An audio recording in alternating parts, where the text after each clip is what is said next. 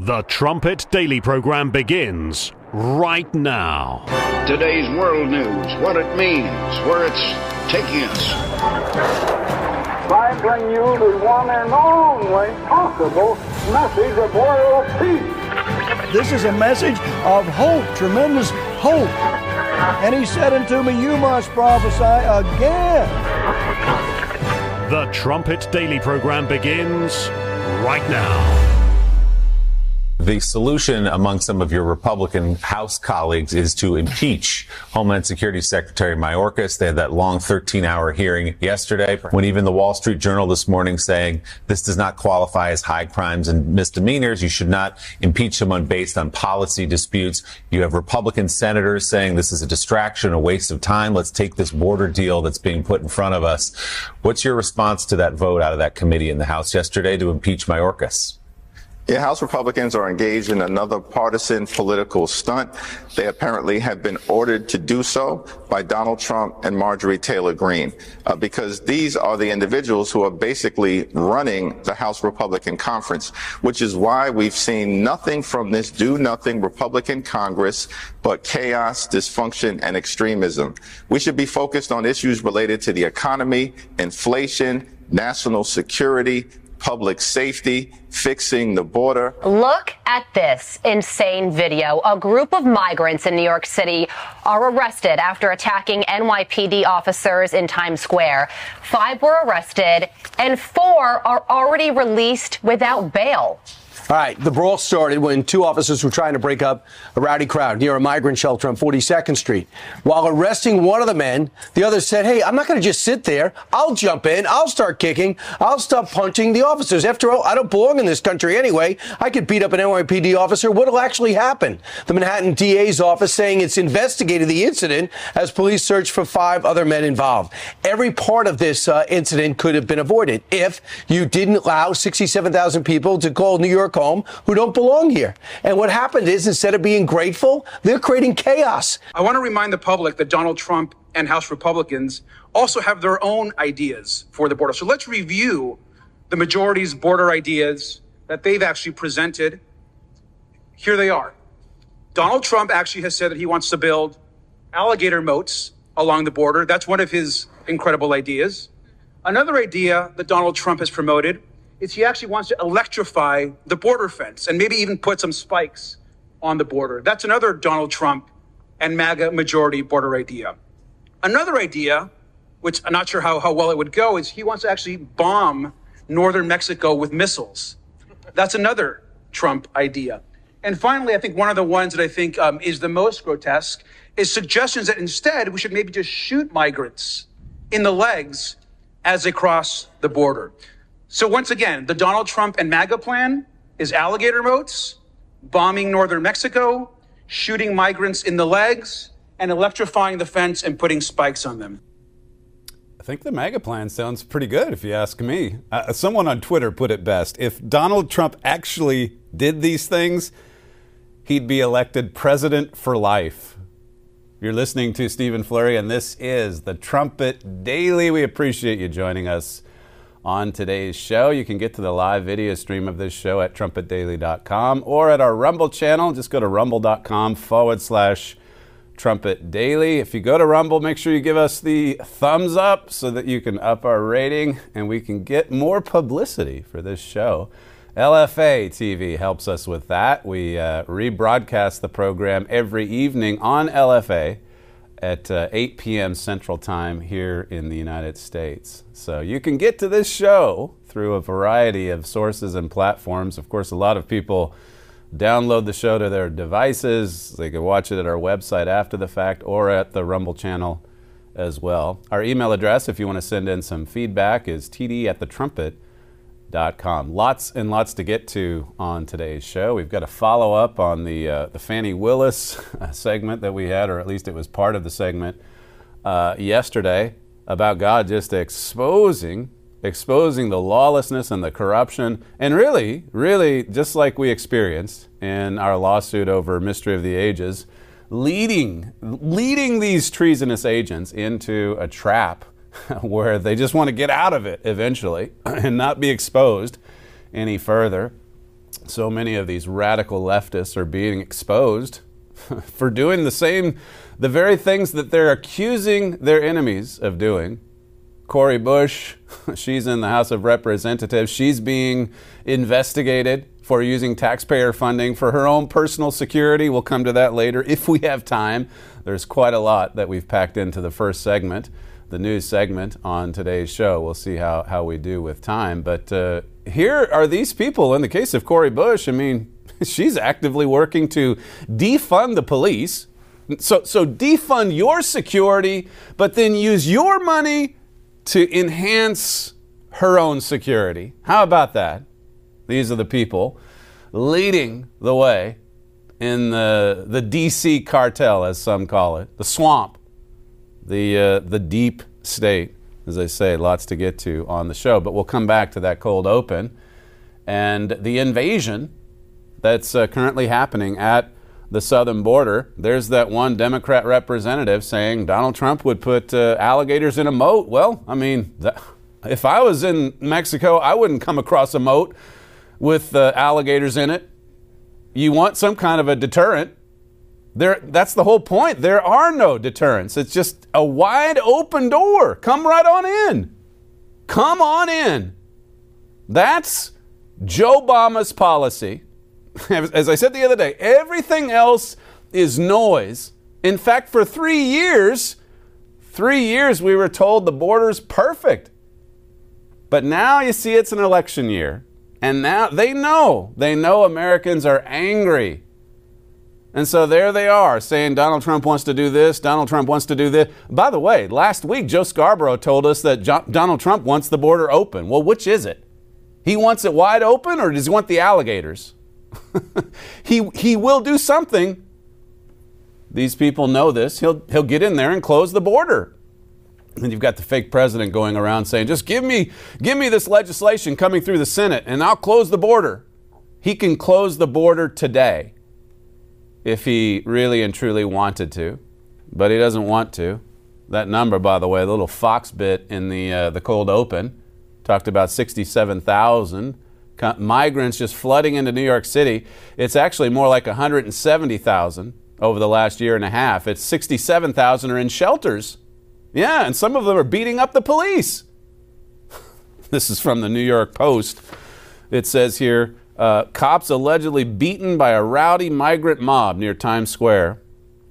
A small percentage of the asylum seekers have been uh, tied to crimes, including the fatal stabbing of a 24 year old migrant at a city shelter on Randall's Island, January 7. The Post reported this week that nearly 100 migrants also have popped up on the New York Police Department's radar as suspect, suspected pickpockets. They're coming into New York and they're robbing people, or they're beating people up, or they're stabbing people. The worst of them are. Listen, listen to this again from Fox News on those, those immigrants that, that beat the police officers. Clip three.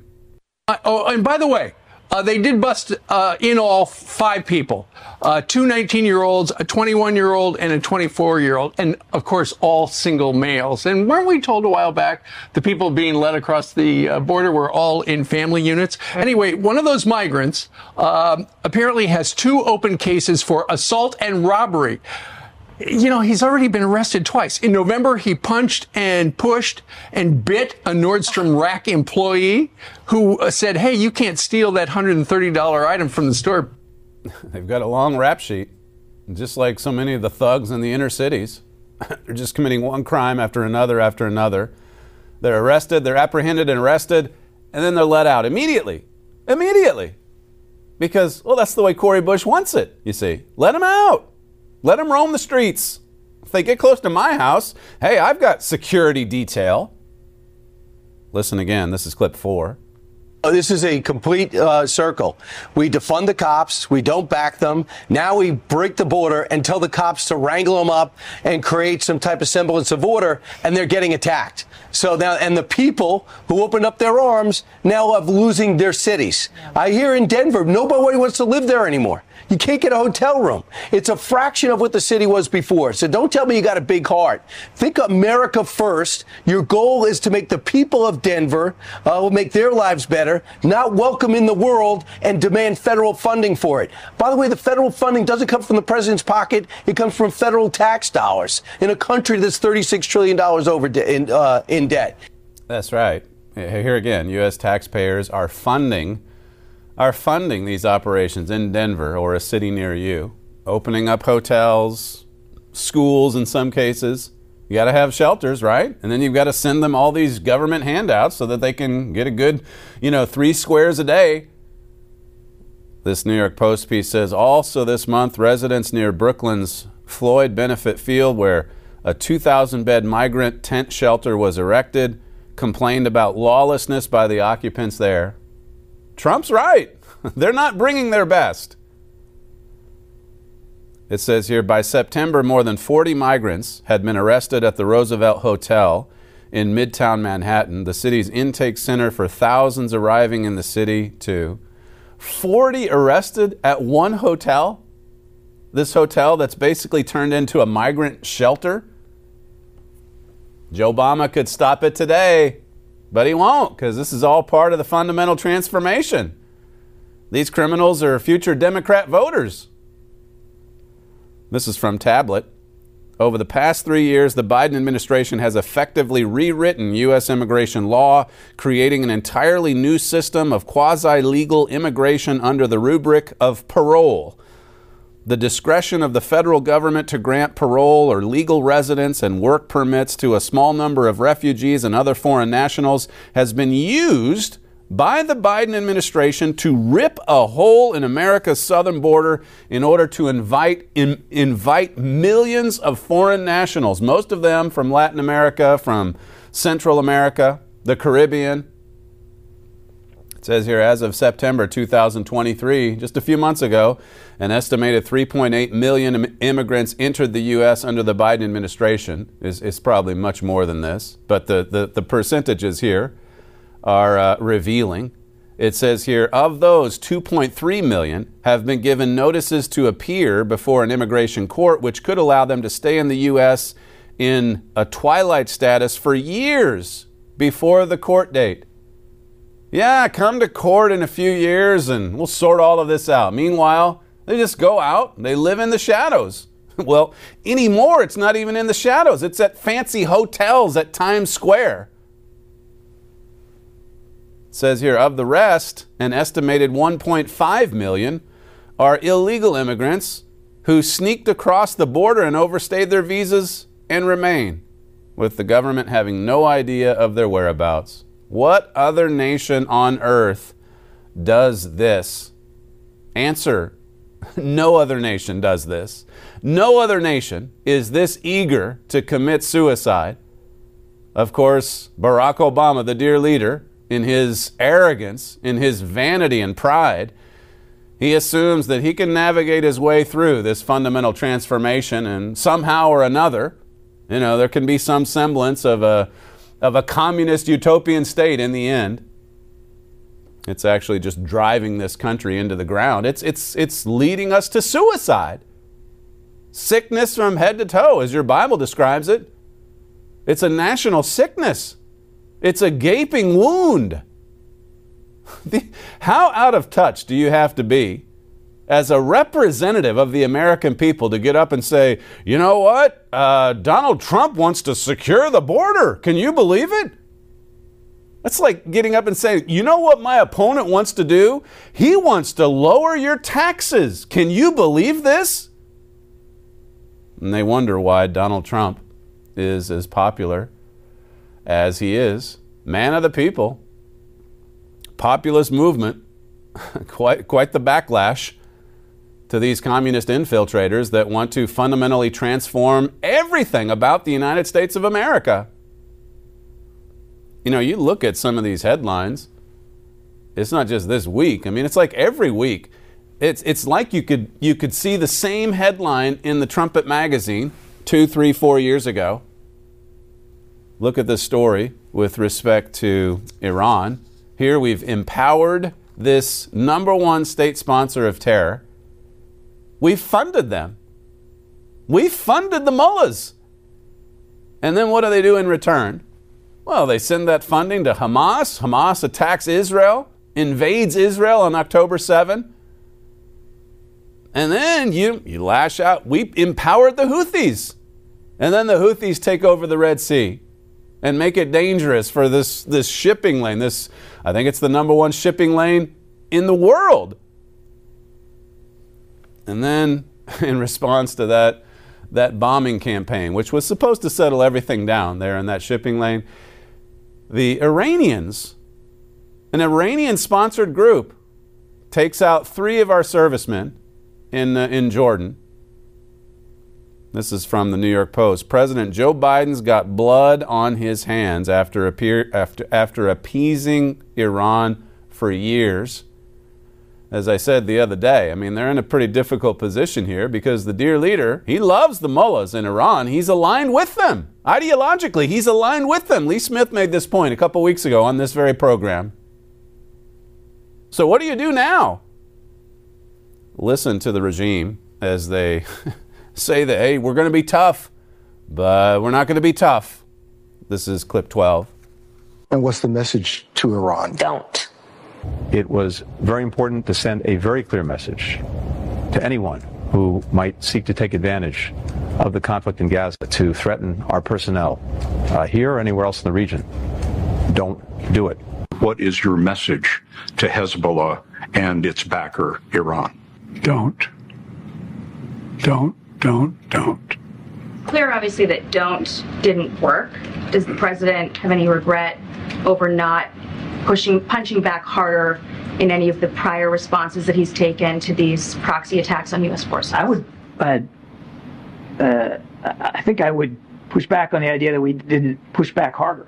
Isn't it time to involve the American people? I mean, given the fact that the American people were not happy about, I mean, I suspect the American people are not happy about attacks on commercial shipping in the Red Sea. I also suspect they're not happy about seeing American troops killed uh, at a base in Jordan. The president has the authority to defend those troops and those facilities, and he'll do that weighing all of his options.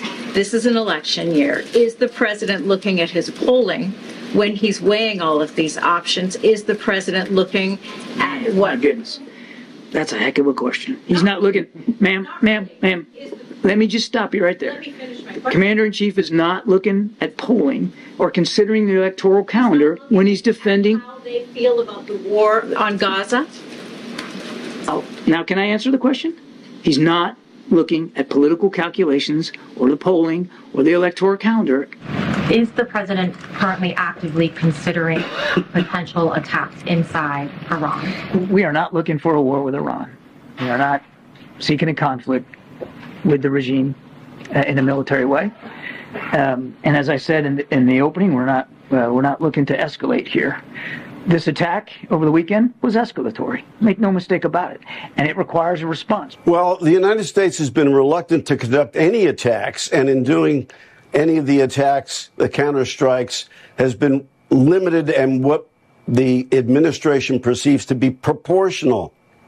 And the principal reason is that the perception in Washington is that anything more than that will widen the war. Uh, critics say, and probably properly so, that uh, Iran's allies don't need any excuse to continue or even widen their attacks. Iran is fairly well convinced, and probably properly, that the United States is reluctant to attack Iran directly. that last guy's from NBC. Iran's convinced that uh, America's not going to go after them directly. So there may be some kind of proportional retaliation. You know, fire some missiles in a field somewhere and say that you got an important terrorist network, you took it out. And that'll be probably it. I mean, what's happened? That, that happened over the weekend, right? And, and nothing's happened that I've seen on the, the wires yet. Nothing. So we're weighing our options. We, we want to make sure that we don't offend the mullahs because for years we have funded them, we have empowered them, we have steered completely clear of them with respect to their terrorist sponsoring activities. this New York uh, Post piece President Biden has for three years obsessively pursued a dangerous and naive strategy toward Iran appeasement at any cost. Uh, But really, like Lee Smith said, it's worse than appeasement. They're ideologically aligned.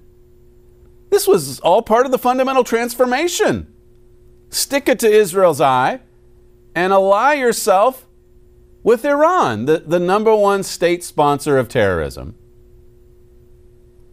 Three American servicemen paid the cost in blood this weekend. Their murders subsidized by the billions in sanctions relief. Biden, and by Biden, we should read Obama.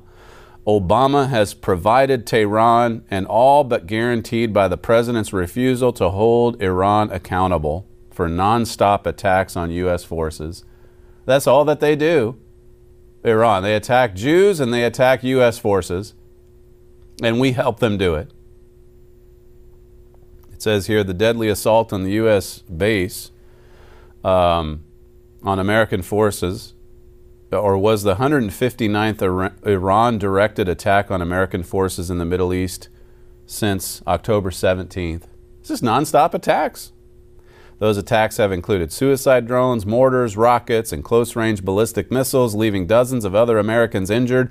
One Christmas Day drone attack left a, a member of the 82nd Airborne in a coma with shrapnel stru- uh, stuck in his head.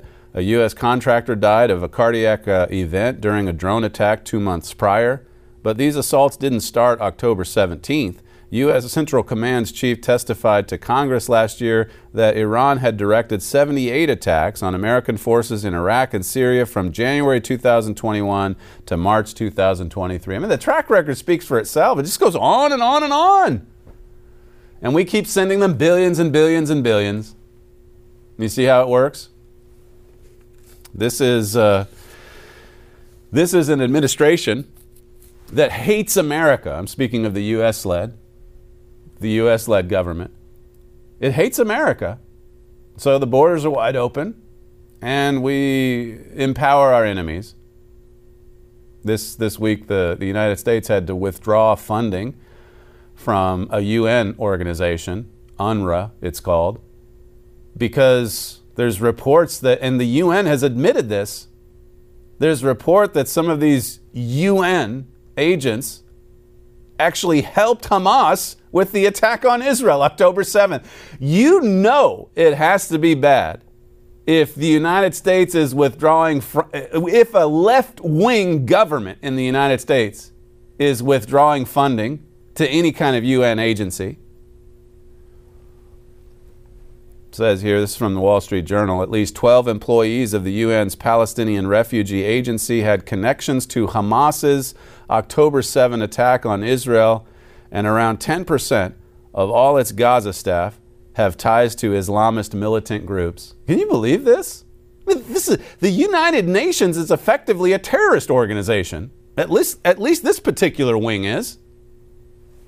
We know about their history, their long history of supporting terrorists, of empowering terrorists, just like the radical left in the United States, just like the radical left in DC, just like Barack Obama. Six UN relief and work and works uh, UN relief and works agency workers were part of the wave of Palestinian militants who killed 1,200 people in the deadliest assault on Jews since the Holocaust. They were part of the wave. They didn't just know, hear something and think, I think something's going to happen on the morning of October 7. No, no, no, no. They were part of it. They were part of it. It says here two helped kidnap Israelis, two others were tracked to sites where scores of Israeli civilians were shot and killed. Others coordinated logistics for the assault, including procuring weapons. These are UN workers. They work for the United Nations. How about that? Of the 12 U- UN employees with links to the attacks, seven were primary or secondary school teachers, including two math teachers, teaching the little Palestinian children how to hate Jews, and then off on the invasion of October 7, the raping, the pillaging, and the murdering. It says here intelligence estimates shared with the U.S. conclude that around 1,200 of UNRWA's roughly 12,000 employees in Gaza have links to Hamas or Palestinian Islamic Jihad. 1,200 out of 12,000. If my math is right, that's about 10%.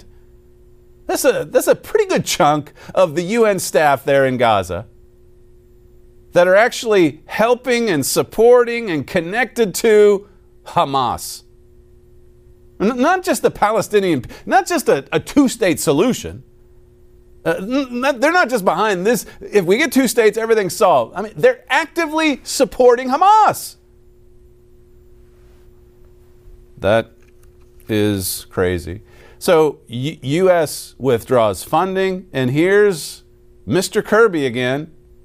Listen to him as he he acknowledges that yeah, we've had to do this, but listen, listen, listen. Don't let that 10% get in the way of the fact that the UN does a, a lot of good things, even in Gaza. This is clip 13.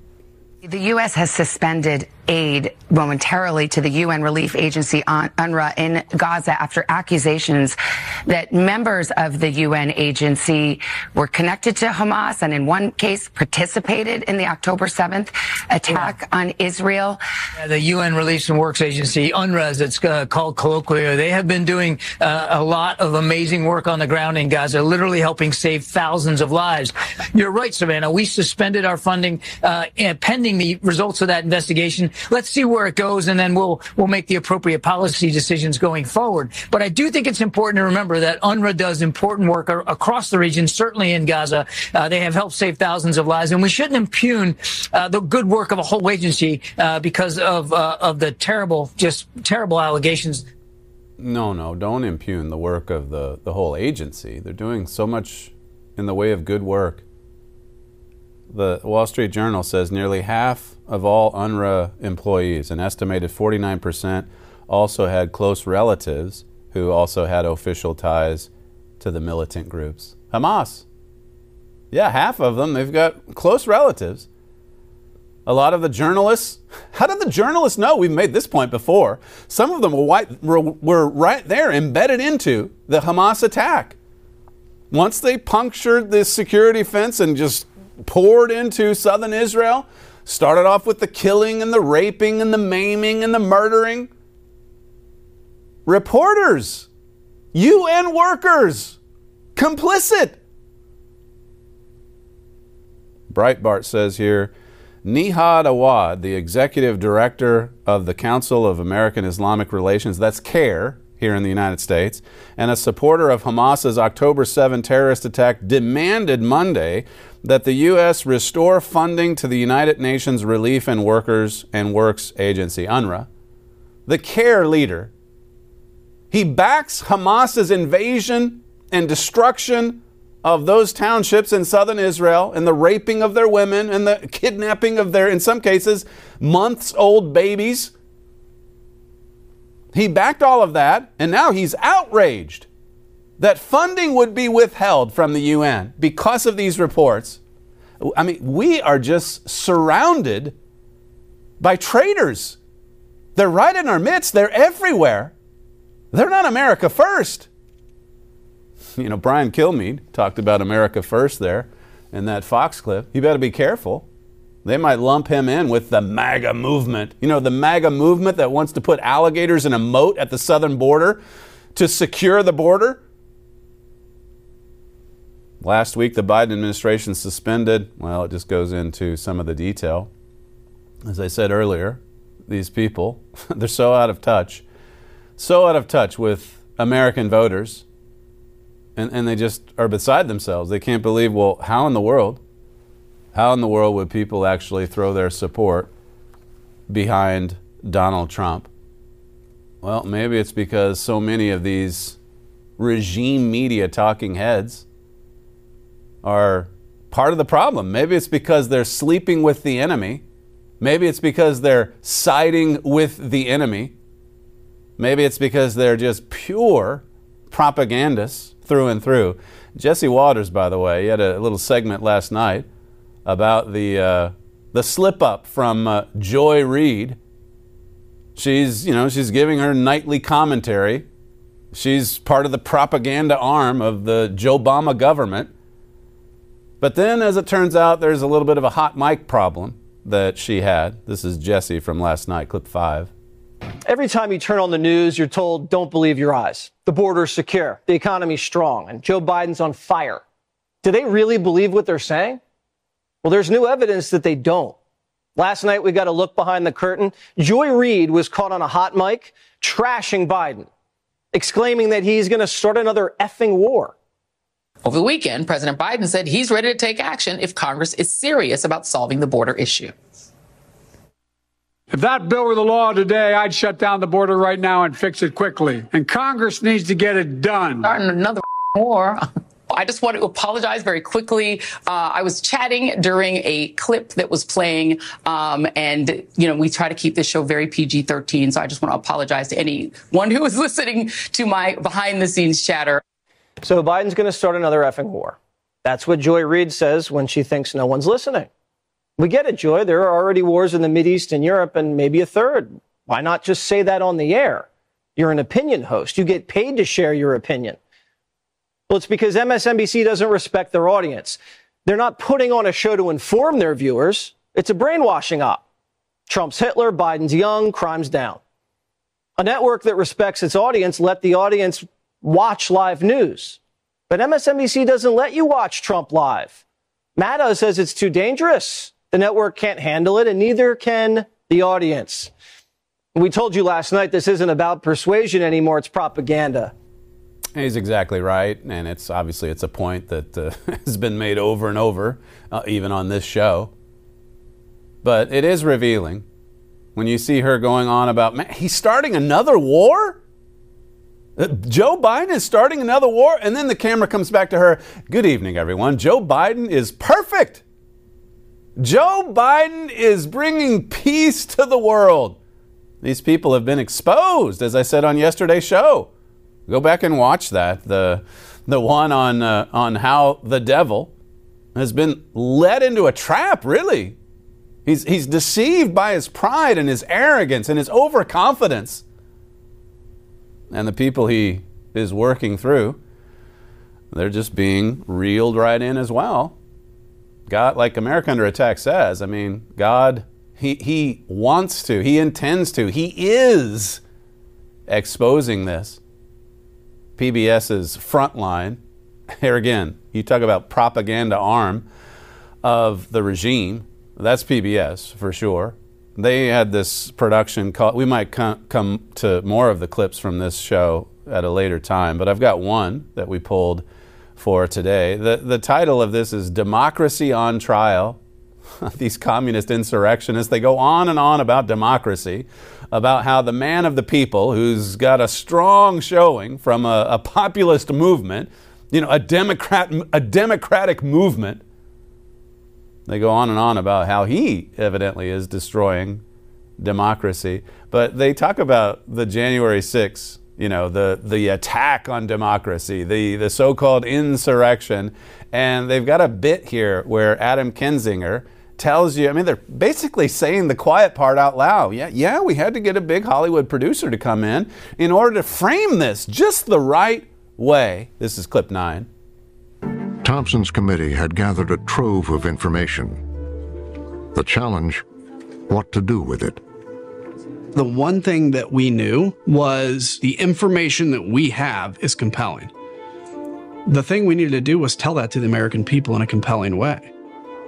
So that's why we brought in a former president of ABC News. Yeah, I got a call pretty much out of the blue um, from the January the 6th committee. They wanted they wanted a storyteller. And while they were brilliant, they were brilliant lawyers. Storytelling for a mass audience is not what they do. Yeah, lawyers, they can't tell a story. You know, they've assembled, they've gathered all the facts. You know, lots of facts, says uh, PBS. And they, they needed the Hollywood producer to properly frame those facts. Of course, you know, because you're informed, you know all about the fact that they ignored a lot of the video. They keyed in on just a little bit of the video. And then they had certain witnesses come forward that were part of the narrative, and then other witnesses that were actually central to what happened on that day, they didn't bring forward because they knew they wouldn't subscribe to the party narrative. And then to cap it all off, the Hollywood producer, they were exposed when they were doing this. When that story released that yeah, they got a Hollywood producer for it. And now Kinzinger, I mean, he just fully embraces it. Yeah, this is why we got the Hollywood. Because, you know, the lawyers can't really tell a story. They needed a storyteller. That's right. The regime needs storytellers. They, ben Rhodes brought this out as well. They, they need people who are skilled in, in telling fiction stories. That's who Ben Rhodes is. That's who the Hollywood producer is. And that's what the January 6th committee was. This article from uh, American Conservative. Again, you talk about headlines that you see in the Trumpet magazine. The title is Trump Will Win. He will win. I mean, you had that at thetrumpet.com the day after, the day after the media anointed Joe Biden as the fake president back in 2021. This article here says outside the mainstream media, no one is buying the end of democracy claim. No one's buying it. No one's buying. Listen to uh, Jen Psaki. She's just a spokesperson. She literally was a spokesperson for the regime. Then she retires from that and gets a job straight away as a host on MSNBC. Listen to how she's framing the next presidential election, clip 11. This week alone really showed us the contrast at the center of this election. On one side, there is the chaos theory, turning the courtroom into a campaign, revving up the worst instincts of the Republican base by playing the victim card when you are attacking the women you assaulted, telling people that the system is broken and that you are the only one who can fight it. And on the other side, there is normalcy, steadiness, and perhaps most importantly, a focus on the country and not on yourself. Normalcy and steadiness on the other side. That would be the Joe Obama side. Everything's normal. This is like Jesse Watters said that this is what we're treated to every day if you flip on those channels, which I don't. But if you were to do that, normalcy, yes, steadiness, peace, prosperity. On the other side, end of democracy. It says here the simplest counter argument is that if Trump does not believe in the system, why is he following its rules and campaigning? Wouldn't a wannabe dictator, you know, act more dictatorial? Here's Donald Trump. He's out campaigning. He's drawing huge crowds. He's, he's soliciting their vote. Is this the way a dictator operates? To fly to some small town in Iowa and to say, here's why I would make a better president says here, same for January 6th. Wouldn't a proper insurrection, as opposed to a protest turned tantrum, have some political path towards success? The January 6th insurrectionists simply walked back out of the Capitol building on their own. And their supposed leader, Donald Trump, did the same with the White House two weeks later.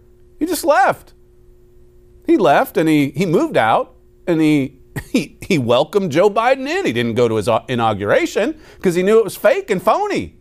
He knew it was a fraud. But he left the White House. Is that the way a dictator behaves?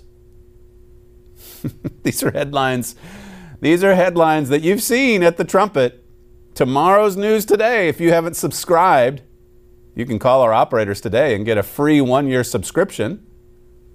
Just call 1 930 3024 subscribed, subscribe to tomorrow's news today. It says if that was a potential end of democracy event, Trump leaving the White House three years ago, it was a pretty lame one.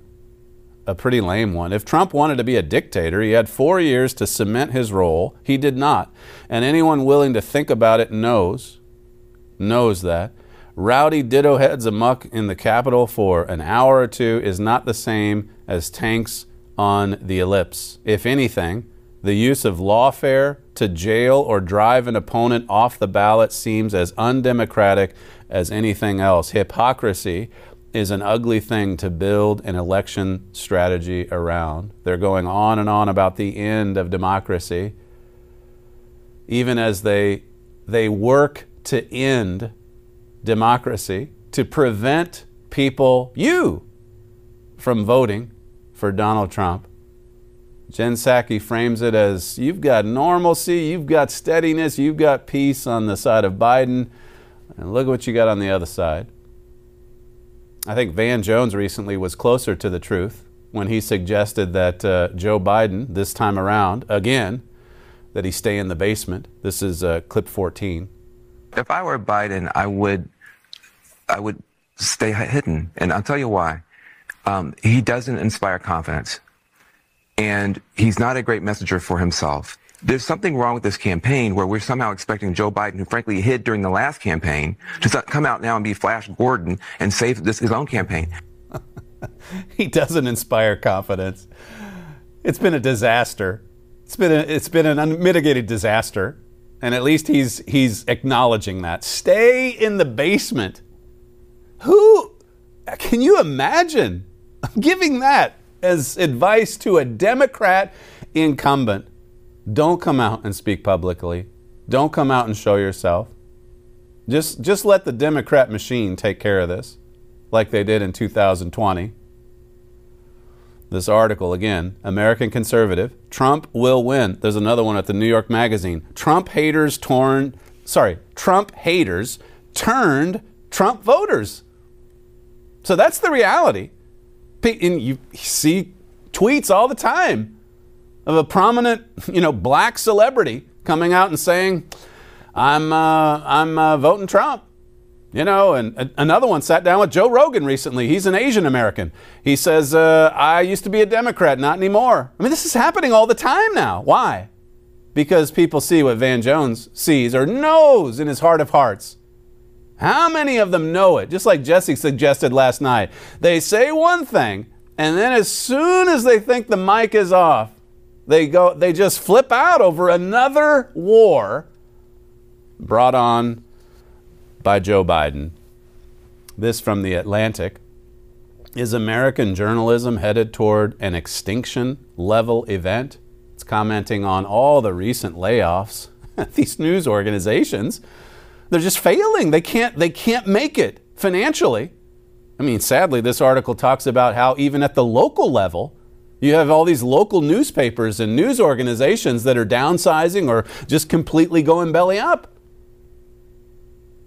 Says here, for a few hours last Tuesday, the entire news business seemed to be collapsing all at once. Talks about Time Magazine laying off people, National Geographic, of course, the big headline from last week coming out from the New York Times, sorry, the Los Angeles Times, laying off hundreds of people.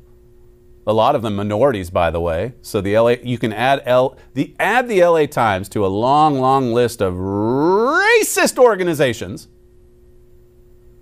Says here the decline of the legacy news media has been playing out for decades, exacerbated most recently by the advent of the internet and the explosion of digital platforms, especially the ad revenue gobbling tech giants, Google and Meta It says here the latest round of cuts, however, represents a grim new milestone. The Washington Post, NBC News, ABC News, NPR, Vice, Vox, and BuzzFeed, among others, have shed hundreds of journalists over the past year.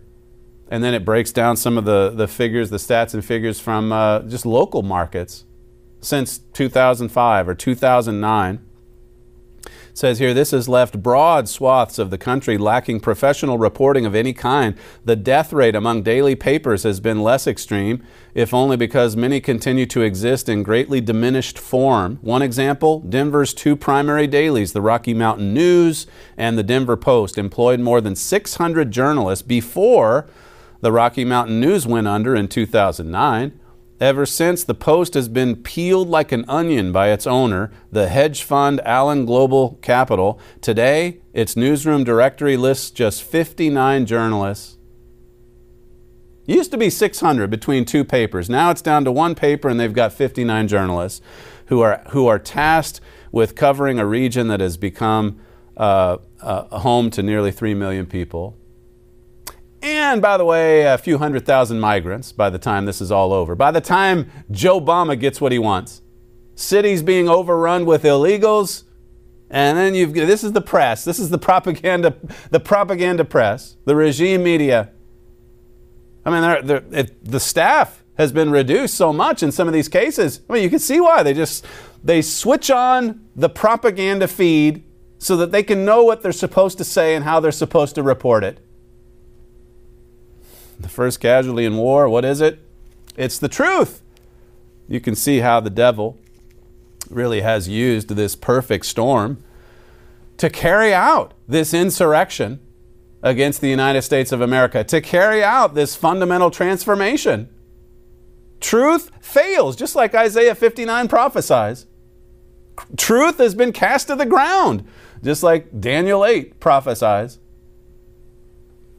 We're just surrounded by lies.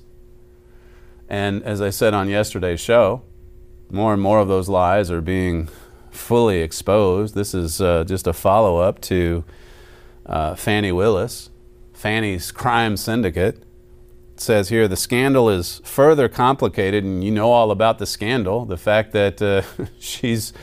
She's taking all these taxpayer dollars and giving them to her lover, and her lover's divorcing his wife. It's just, I mean, it's like a Hollywood script. It says here the scandal is further complicated by whistleblower Amanda Timpson's allegations of misappropriation of funds within the DA's office, claiming that positions in the prestigious junior DA program designed for disadvantaged funding, taxpayer funding, designed for disadvantaged local youths, were instead given to children of Willis's office staff and former local officials. She's, she's giving money to her staff and their families.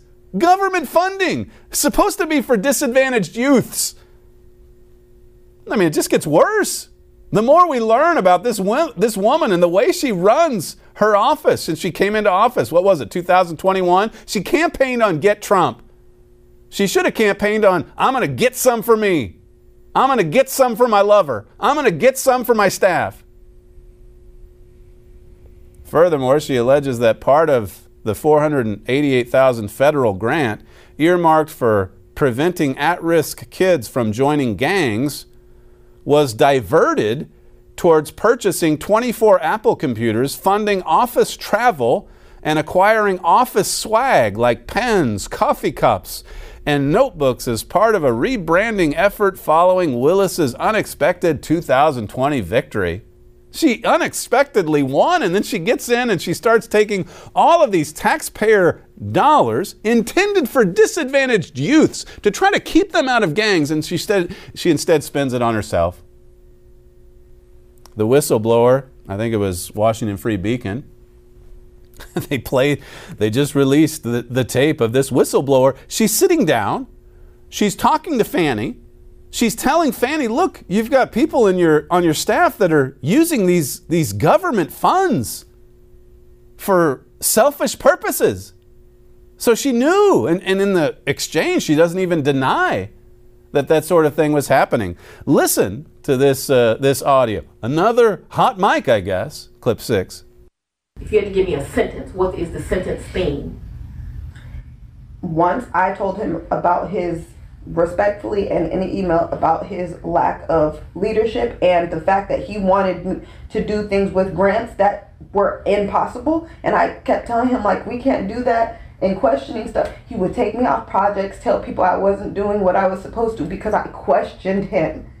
Because I understood I helped write that grant. I knew what was in that grant. He told everybody in front of Crystal Deontay everybody we're gonna get MacBooks, we're gonna do that, we're gonna get swag, we're gonna use it for travel. I said, you cannot do that. It's a very, very specific grant. Took me off. I questioned junior DA. There's kids in there from out of the the um the county, all this. Took me off junior DA. I did not want to do it. He made it look as if I wasn't doing what I needed to do because I questioned him. Because so, I knew for a fact Mr. Cuffee respectfully did not know what he was doing. So, period. So I respect that is your assessment. Um, it was clear to me that you and Mr. Cuffee were not getting along. And I'm not saying that your assessment is wrong. I want Cuffee, and this is my personal opinion, to one woman to another is dangerous to your administration. He tells people, when I reached out to you, he told me, oh, um, you think your word is safe? Um, and exactly when you reached out to Miss um, Willis, she called me and told me she tell me everything. So once you reach out to her, she's gonna reach up back out to me. So I didn't even go to HR, can I and he put Dexter's something? name on my PDP, and I didn't even feel safe going to anybody.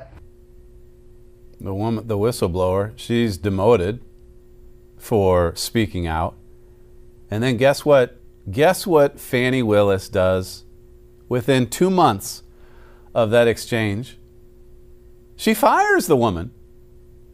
She escort. It's she escorts the woman out on the spot with law enforcement.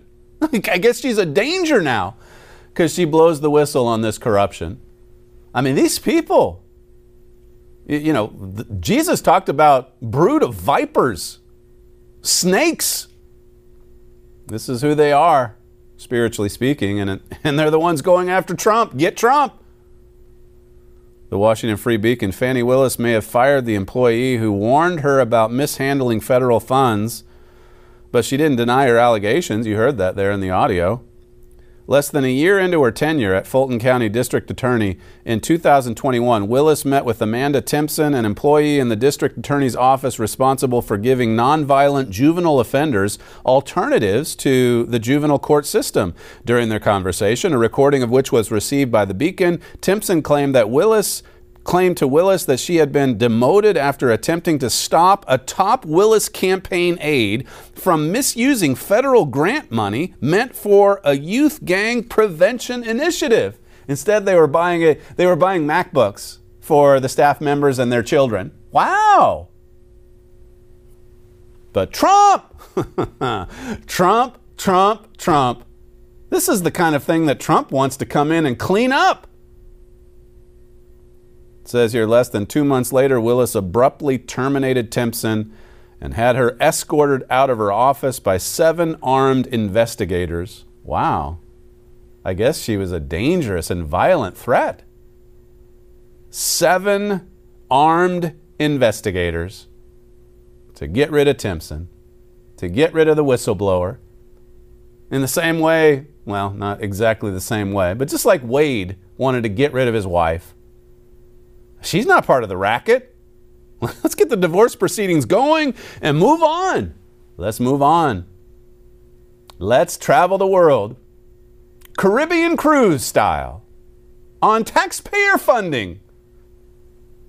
Cori Bush, she's being investigated for using taxpayer funding for her personal security.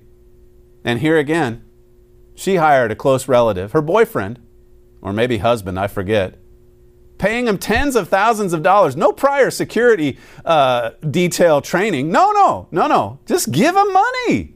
give him money at your expense because we can do that. We're in the swamp. We're part of the DC cartel. You know that there's some serious criminal activity going down. If Joe Obama's DOJ is investigating one of their own, that's how bad it must be with Cori Bush. Far left representative. She's one of the squad members, remember? She wants to defund the police. She wants to handcuff the police at a local community near you. And this from the New York Post. Cori Bush's new husband, was her boyfriend, I guess, Cortney Merritts, does not have a private security license despite being paid $60,000 last year by her campaign to provide protection. he has no security license. But Cori Bush says, Hey, you want 60 grand? I can get that for you. I mean, we're together. You're my partner. You're my, you're my, my, now you're my husband. No prior training, no problem whatsoever. Go back and watch uh, yesterday's show about Satan exposing Satan, or rather, Satan being exposed and, led into a trap because of his, his pride and his arrogance and his overconfidence. You can, of course, read a lot about that in America under attack as well. That's all we have time for on today's show. The fastest moving hour in broadcasting. You're listening to Stephen Flurry, and this is the Trumpet Daily. We appreciate you joining us on today's show, and we'll see you tomorrow.